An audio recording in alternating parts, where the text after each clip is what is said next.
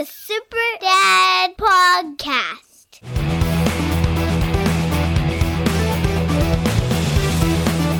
Hey, and welcome to Sober Dad Podcast, episode 72. Before we get started, remember to like, share, follow on Rumble, subscribe on YouTube, and on iTunes, all that stuff. And if you want to contact me, you can reach me at soberdadpodcast at gmail.com or on X at soberdadpod.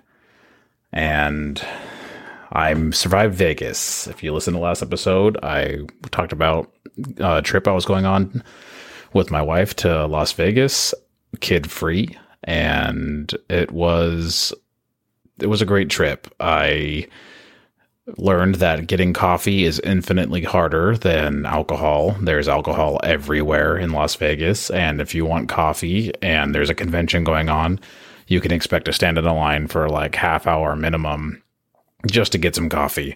So that was a learning experience. And near the end of the trip, we were able to navigate that and get our coffee a little, little sooner. But it's definitely, definitely lacking in the coffee department. Normally, I'm sipping on black iced coffee all day, and it got to the point to where I don't like slot machines. I don't trust slot machines, and so I would just sit at one, playing like video poker for the minimum bid very slowly until someone would come over and ask if I wanted a drink. And then I would be like, yeah, can I get a black iced coffee? And then that's how I got my coffees outside of like Starbucks in the morning with my wife.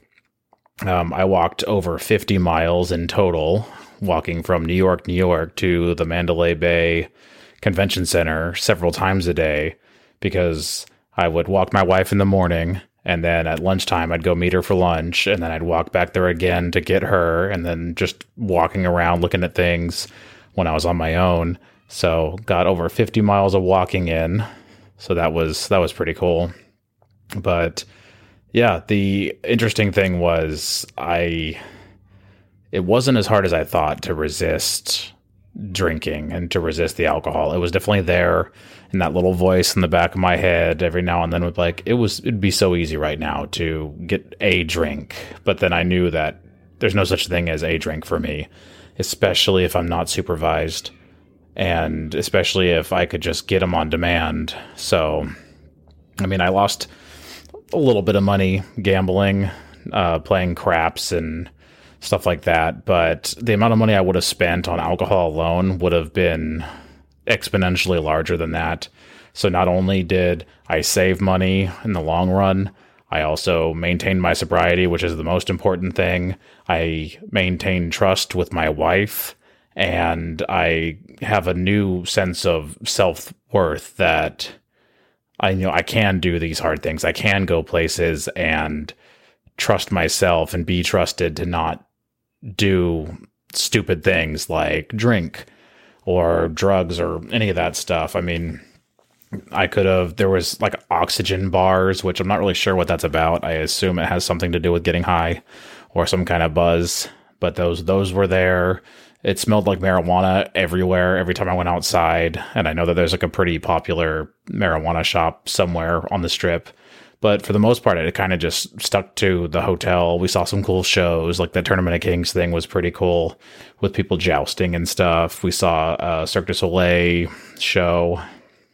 But yeah, I navigated Vegas, did not drink, and the big thing was by like the second night, I actually really missed my kids. It was weird how much I miss them because, like I said before, this was our first trip without kids ever since having kids. So I've never been without my kids, and now we have four of them, and it was just really strange. We were going to bring the baby, but then at the end, we thought it would be kind of hard on her, hard on us, and she's at the point now where she's already like weaning, so we just figured it'd be easier to let her stay at home with her siblings and everything. And it turned out to be a good experience. She had fun.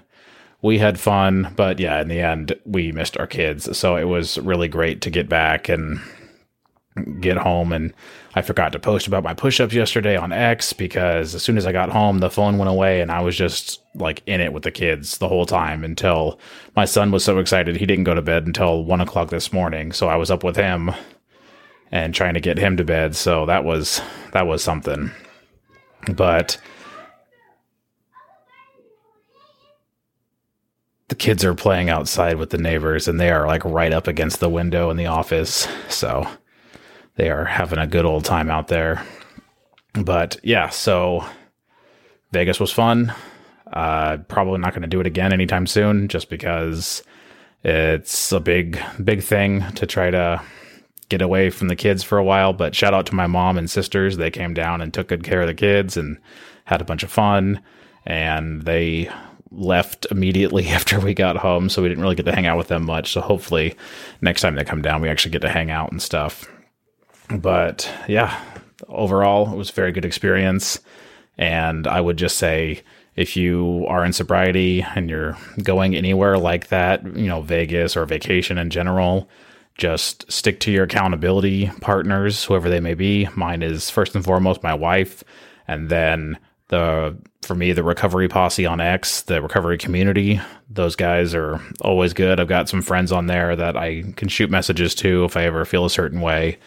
Uh, I didn't really need to contact anyone, and it was never that dire.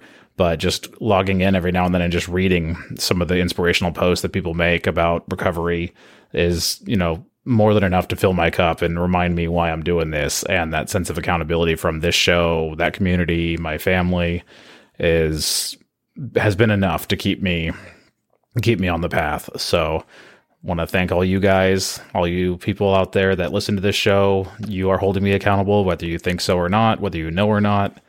And yeah, I'm going to keep doing this because it's working. And that's the important thing. If it ain't broke, don't fix it. And um, one more thing before we go, just wanted to throw a shout out to Brad C. He was on an earlier episode of this podcast where we did an interview, and he has since started his own YouTube channel where he's training for marathons and running and things. And it's called Sober Dad Runs. And I'll put that in the show notes. But go ahead and give him a subscribe on YouTube. He's a good dude. He is now six months sober. So congrats to him for that.